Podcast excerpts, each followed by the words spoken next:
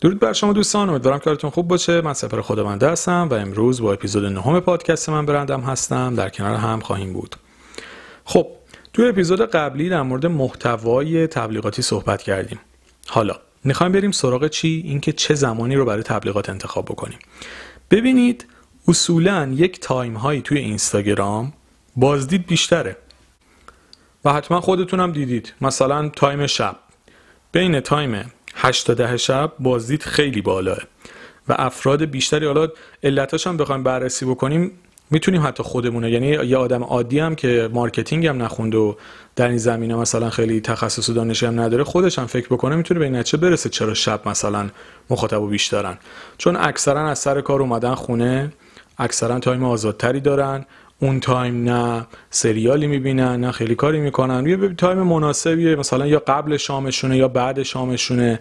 یه تم time مناسبی واسه اینستاگرام دیگه. نه خیلی کار اگه مثلا از سر کار اومدی استراحت تو کردی حالا میای یه سری به اینستاگرامت بزنی. به همین خاطر اون time خیلی time مناسبی کلا برای تبلیغات هست. یعنی بازدید بیشتره به خاطر همین دقت بکنید. اصلا درخواست ها اگر مثلا تا الان تبلیغی داده باشید برای حالا مثلا محصولات و خدماتتون مسلما دیدید که اون time اکثرا زود پر میشه. مثلا باید زودتر رزرو بکنید حتی.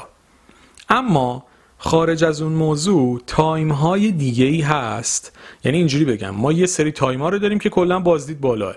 مثلا در روز جمعه این time فرق می‌کنه. مثلا الزاما 8 تا 10 شب ممکنه نباشه. ممکنه بشه 4 مثلا عصر.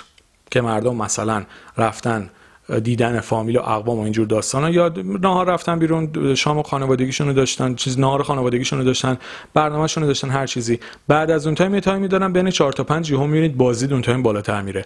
تو روزهای هفته هم اینا فرق می‌کنه. مثلا چیزی که میگیم در مورد بازدید پنج شنبه که اکثر مردم خونه فامیل میرن برنامه مهمونی دورهمی حالا هر چیزی که هست توی اون time 8 تا 10 شب اتفاقا بازدید ممکنه کمتر بشه. یعنی اینو باید به صورت کلی قانون کلی نیست همیشه 8 تا 10 شب فلان اینجوری مثلا همیشه چهار بعد از ظهر. اینو باید به مرور از همون قسمت ابزارها یاد بگیرید ببینید مخاطبای شما به چه صورت بازدید بیشتری دارن تو چه ساعتهایی بیشتر اکتیون پیجای مشابه شما برای این موضوع چیه که باید بتونید توش تبلیغات رو انجام بدید. حالا خلاصش بخوام بکنم. یک شما باید time های شلوغ رو برای تبلیغات انتخاب بکنید که بازدید بیشتره. در کنار اون که به نظر خود من از اون مهمتره باز میشه گفت time هایی که جامعه هدف شما active ترن.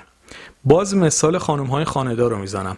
خانم های خانه‌دار الزاما ممکنه بازه time شب خلوتتر نباشن. شاید time صبح براشون بهتر باشه.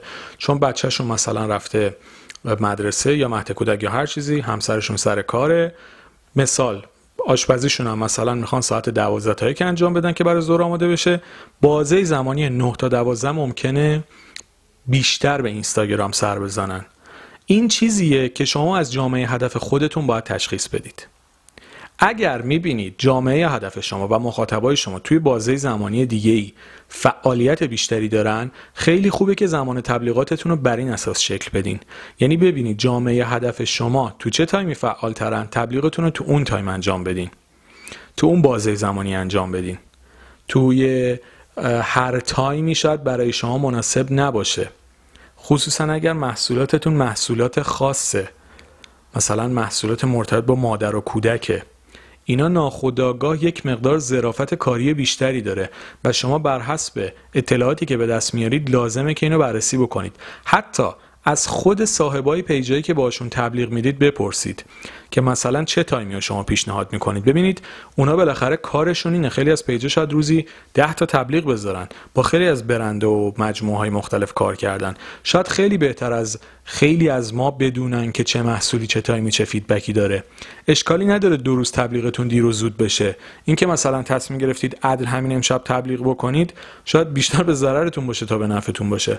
با کسایی که صاحب اون page ها هستن هم صحبت بکنید. اونا از هر کسی بهتر page خودشون رو می‌شناسن و می‌دونن که چه بازه زمانی page شون فعالیت بیشتری داره. ممکنه برای یه page ی 6 تا 7 عصر باشه. یه خیلی از page ا ساعت دو تا سه ظهر بازدیدشون خیلی بالاتره. یعنی می‌خوام بگم این موضوع از page به page متفاوته بر حسب سبک دنبال کنندگانش.